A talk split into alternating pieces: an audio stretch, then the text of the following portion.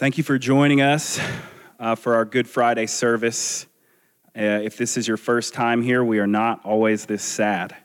Uh, but uh, this is a special occasion in which we honor the sadness of this day uh, when our Savior was crucified. And so, for the prayer that I give before the sermon, all I say is, Lord, have mercy.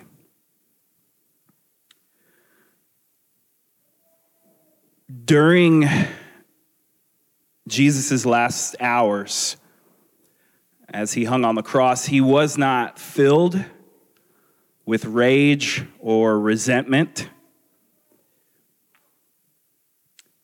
but instead, he was found to be so full of mercy and compassion that he could see the two men hanging on either side of him on the cross, see them and listen to them. And when one of them uh, called out for mercy, he responded immediately. He talked of something called paradise. He said, Today you will be with me in paradise. And so, for the next few minutes, as we look at this text together, I want us to consider this mercy that Jesus showed this criminal on the cross next to him, one who said he was justly facing the consequences of his deeds. And Jesus' response to him, that merciful response that he gave. And so, what we're going to be talking about for the next few minutes is what is the pathway to a mercy like that? And the answer is suffering. The answer is suffering. So, why did Jesus end up in this place? What kind of man was he that put him in this place? I want to share with you a few of the things that the scriptures tell us as we begin to explore this pathway of mercy that Jesus led, leads us and led that man on the cross into. So, one of the reasons that he was there is that he said things about himself that put him at odds with the government of the time. He, he said that he was the anointed one, the Christ, the Messiah. That was a problem because that meant someone else was in charge other than the people that claimed to be in charge. Another reason is that Jesus' life and his ministry and his teachings, not only by the way of calling himself the Messiah, but also through who he spent his time with, his teachings, his life, as I said, it turned around and tilted and twisted and knocked over the hierarchies of the day. He spent time with people who were lepers, untouchables, but he also spent time with corrupt tax collectors who were seen as complete traitors to their people. He also spent time with people on the lowest part of the socioeconomic ladder, such as prostitutes. By the sheer act of being with those people and being the type of man and the leader he was, he was upsetting the status quo of the day of who and where and how mercy should be shown and applied.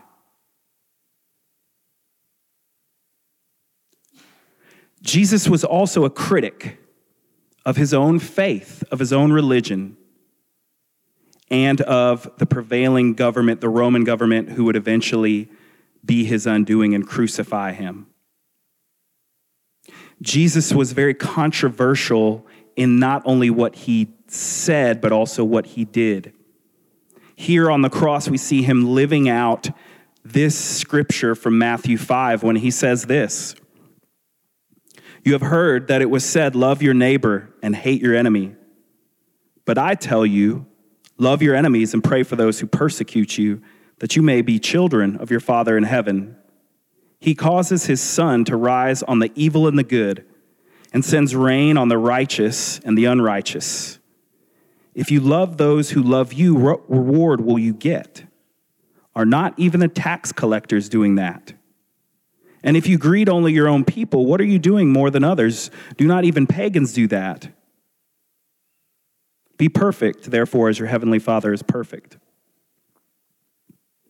These were the kinds of things that Jesus said, and he went about living those things out. And that was very upsetting to how people had come to understand reality, particularly the people with power, particularly the people that had the power to execute a man like Jesus. He didn't, he didn't get up there for just being a nice, kind person. So he's there, hanging on a cross, dying a criminal's death. And there were various reactions to this. Some asking for mercy, some not. And I want to explore some of these in the text right now. Luke, uh, all these verses from chapter 23, verse 35 through 38. The people stood watching, and the rulers even sneered at him. They said, He saved others. Let him save himself if he is God's Messiah, the chosen one. The soldiers also came up and mocked him. They offered him wine vinegar and said, If you are the king of the Jews, save yourself. And there was written notice above him which read, This is the king of the Jews. These religious leaders uh, that are featured in this part of the text here that are mocking Jesus. They reacted to this dying Savior in resentment, in rage, in anger, in frustration in that mocking. And I think that's because the way that Jesus lived he lived such a life in which instead of fearing and responding to the comforts that he wanted for his life and fearing those who could take that away from him, he lived the life that those men aspired to or claimed to live. And so he made them to look as hypocrites. Have you ever felt that way about somebody where you had some rage or anger, you had some, some petty things you would say about another person, and it was really because they were living the way that you know you should be living? Can you relate to that idea, that concept, these people here? That you see somebody and you say, wow, that's scary because I know that's what I should be doing. And so you find yourself either embracing that or you find yourself nurturing something, some resentment, some anger, some frustration, some fear, some rage inside of you. And this is what the religious leaders of the day who are here at this scene did. And this is why they wanted Jesus to die.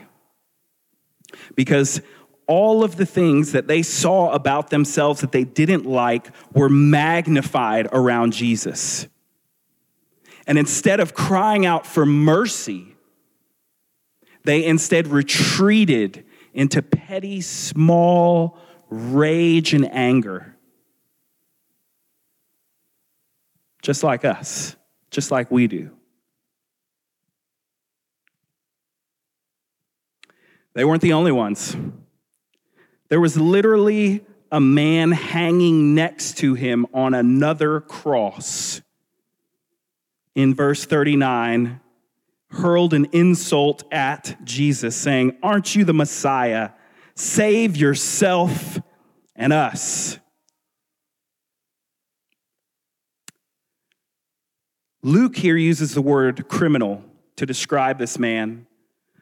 But the earliest gospel that we have is Mark, and Mark uses a different word. He uses the word rebel or rebel.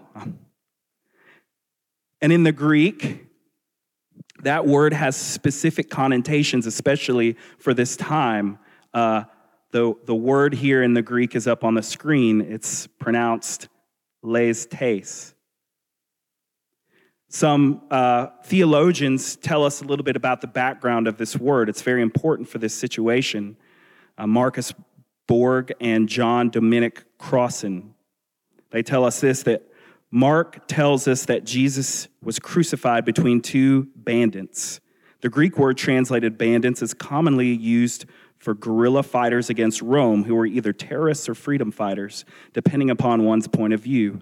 Their presence in the story reminds us that the crucifixion was used specifically for people who systematically refused to accept Roman imperial authority.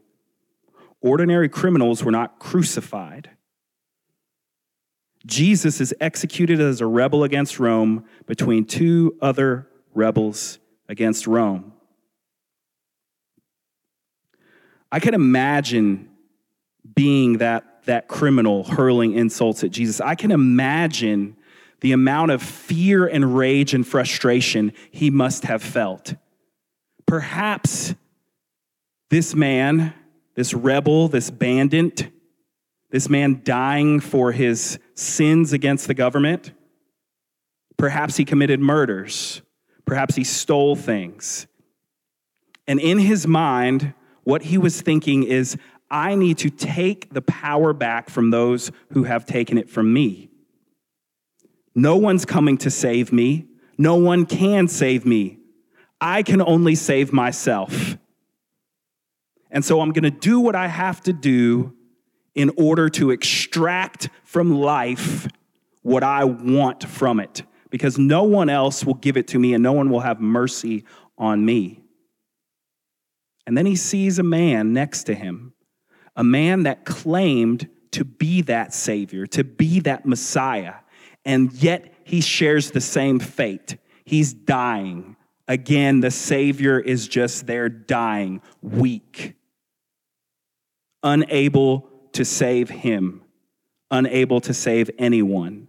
And that's how life had always been for that man. I can imagine it. And so, even in his final hours, his mind and his heart are soaked with the frustration, with the anger and the rage of being powerless in life. You ever felt like that before? No one's looking out for me. No one is trying to have mercy on me. Nobody cares what I fall into, what I experience. So, why should I have that for anyone else, even someone who could be God?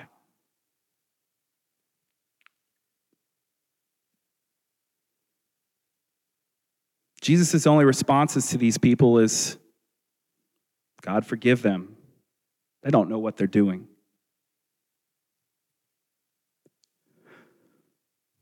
There's a different man on the other side of him. He says something different.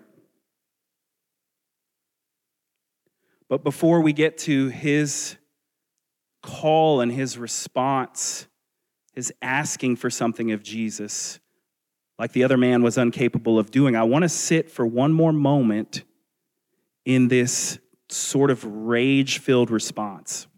I want to sit with this idea actually of hatred. Because I think as we nurture resentments and rage in our life, it begins to manifest itself in hate. We can see it all over our world. We can see it all over our culture.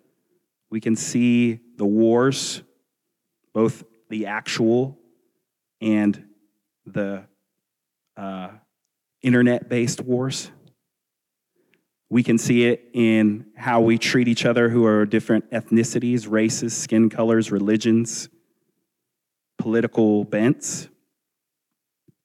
And there's something that's valuable about hatred. There's something that can propel us and move us and energize us around hatred. We've all hated things. I've hated things. And we have to know that Jesus, as a man, could consider that as an option, that hatred could be a pathway forward for him to achieve his goals. But Jesus, being who he was, he knew the limits of hatred. Similarly, I think to what Howard Thurman in his book, The Jesus, of the Disinherited, might have said. And I have this quote I want to read to you about his musings about hatred and hate. He said this Despite all the positive psychological attributes of hatred, hatred destroys finally the core of the life of the hater. While it lasts, burning in white heat, its effect seems positive and dynamic, but at last it turns to ash, for it guarantees a final isolation from one's fellows.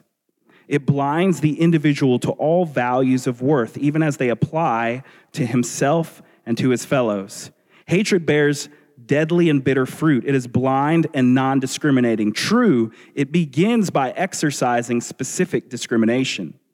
This it does by centering upon the persons responsible for the situations which create the reaction of resentment, bitterness, and hatred.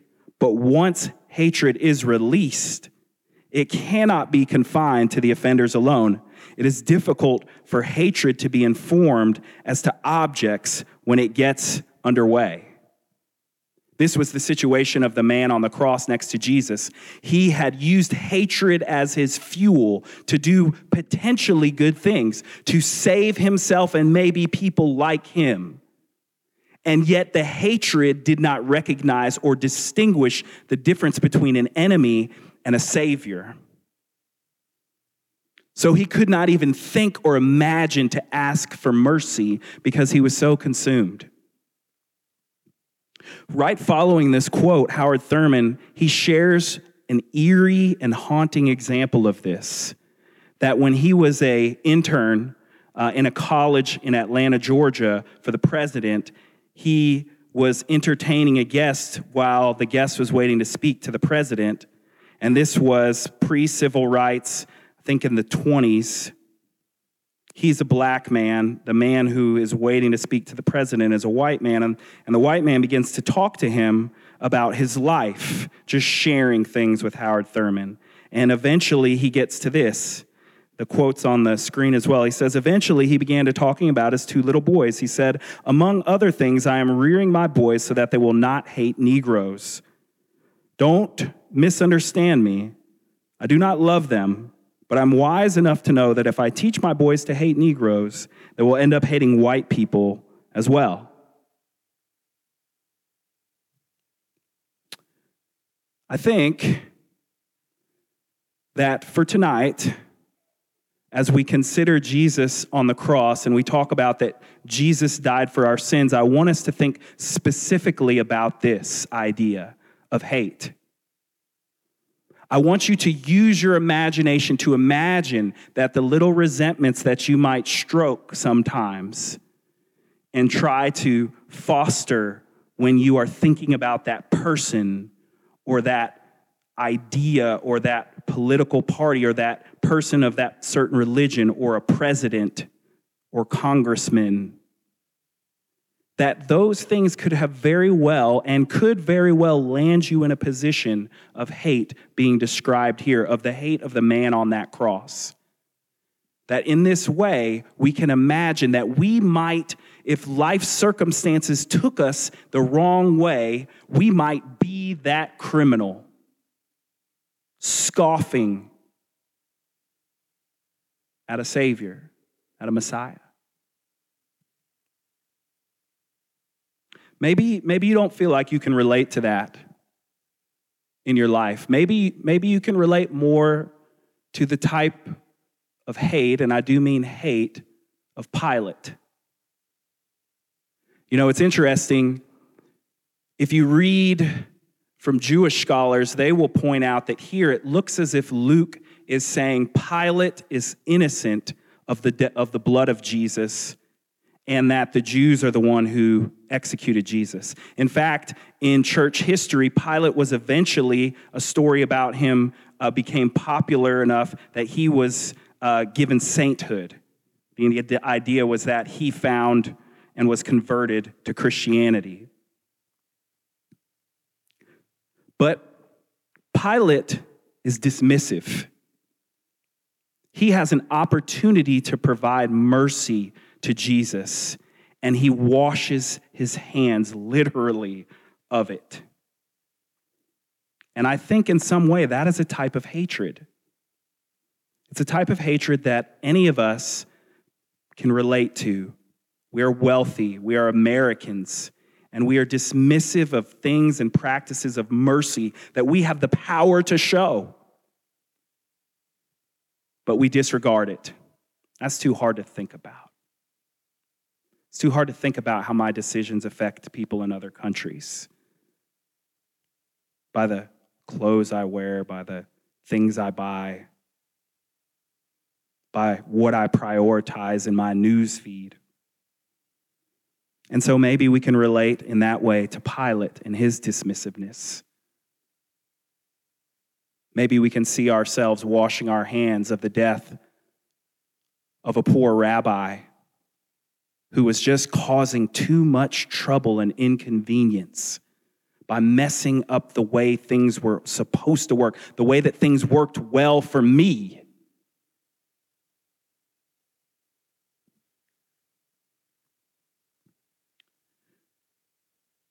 But there was another person there. There were the crowds, the religious leaders in the crowd. There was the other man on the cross. There was Pilate. But there was a man on his right as well. In verse 40, verse 43, it says this But the other criminal rebuked him. Don't you fear God, he said. Since you are under the same sentence, we are punished justly, for we are getting what our deeds deserve. But this man has done nothing wrong. Then he said, Jesus, remember me when you come into your kingdom. Jesus answered him, Truly I tell you, today you will be with me in paradise. I wonder, I wonder what it was. I wonder what it was. What, was, what is the difference between these two men hanging on either side of Jesus? What led one to scoff and to mock him out of fear and hate, and the other to recognize God in a suffering man, beat bloody beyond recognition, heaving for breath?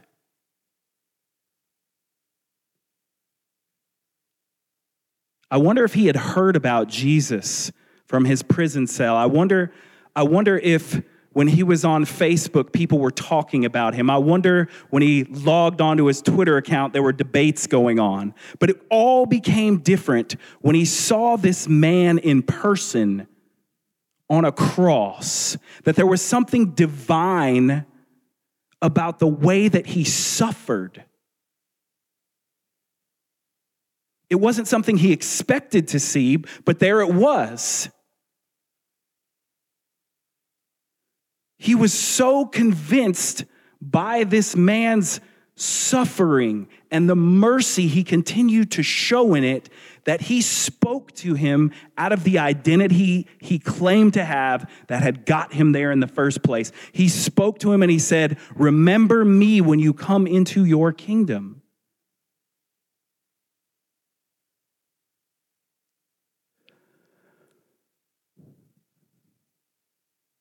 This is troubling to me. It is troubling to me that perhaps one of the people that suffered the most, who were privy to the audience of seeing this happen to Jesus, was the only one who could see Jesus as God is the only one who could see his suffering as divine. The man who potentially suffered more than surely these religious leaders did. Surely these political leaders, these soldiers who had gotten a great lot in life.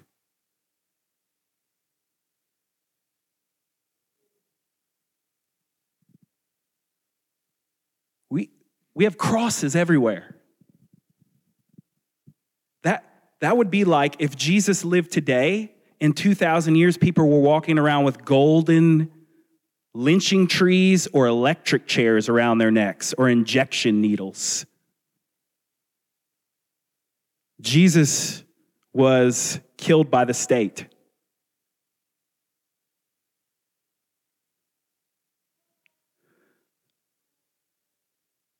So we know there's something important about this. We, we have this sense that he died for our sins, but we don't see the divinity in the suffering so often. I don't.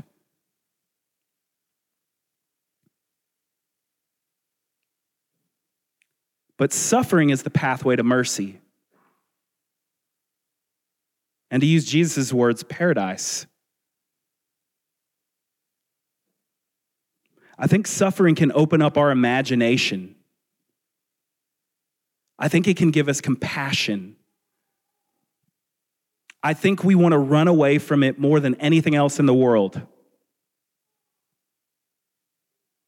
And because of how wealthy we are, we have more opportunities to do that than, than maybe ever in human history. But if we sit in it, our imagination can grow. If we lean into the suffering of others and our own suffering, I think that we can begin to see something greater than just a transactional relationship that Jesus just got up on that cross and he just rang the cash register and now we're paid for and it's all over. Because that hasn't built a very compassionate American evangelicalism. If you want to know where the most people who are murdered by the states are, it's in the most Christian parts of the American South. So something about this divine suffering is not making it into our spirits and our hearts.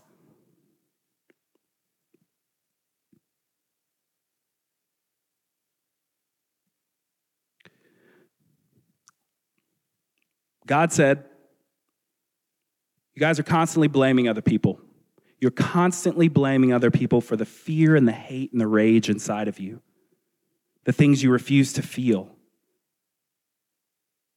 I'm going to come down there. I'm going to show you a different way. I'm going to let you use me as a scapegoat. I'm going to show you once and for all that power doesn't have to be based off of fear and punishment. I'm going to let you kill me. I'm going to show you mercy on a level you have never experienced before you will kill God and not pay the consequences.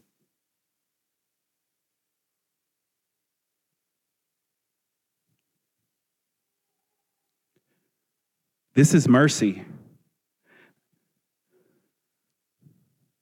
In the Old Testament, the mercy of God is often referred to in a Hebrew word called,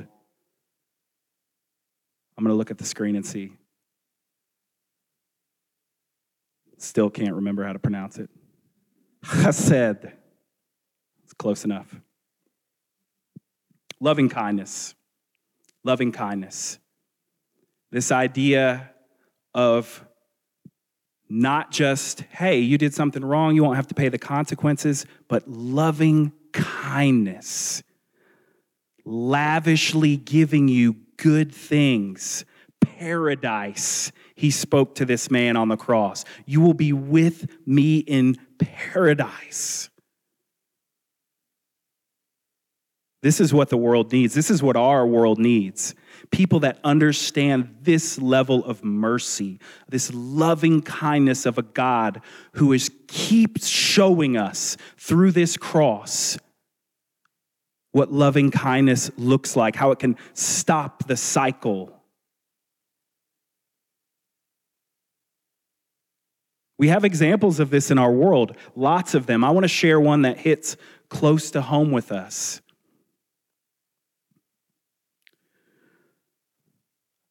In 2015, there was a, uh, a shooting, one of many in our country. Uh, June 17th, in the Emanuel African Methodist Episcopal Church, it's the oldest African American congregation in the South.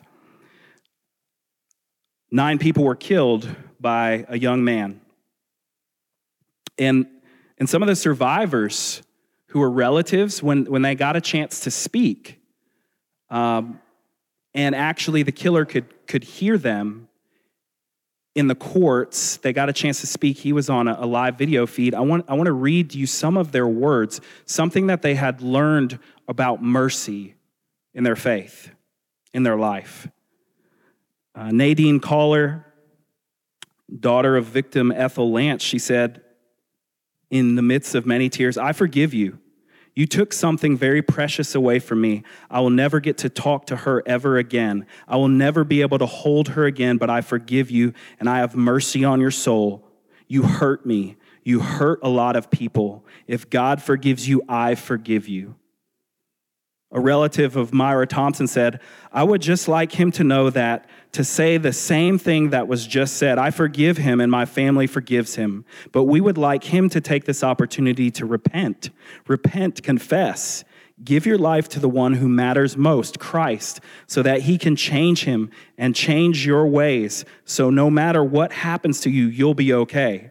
Felicia Sanders, mother of Tywanza Sanders, said, We welcomed you Wednesday night in our Bible study with welcome arms. You have killed some of the most beautiful people that I know. Every fiber in my body hurts, and I'll never, I'll never be the same. Tywanza Sanders was my son, but he was also my hero. He was my hero. May God have mercy on you. And it keeps going.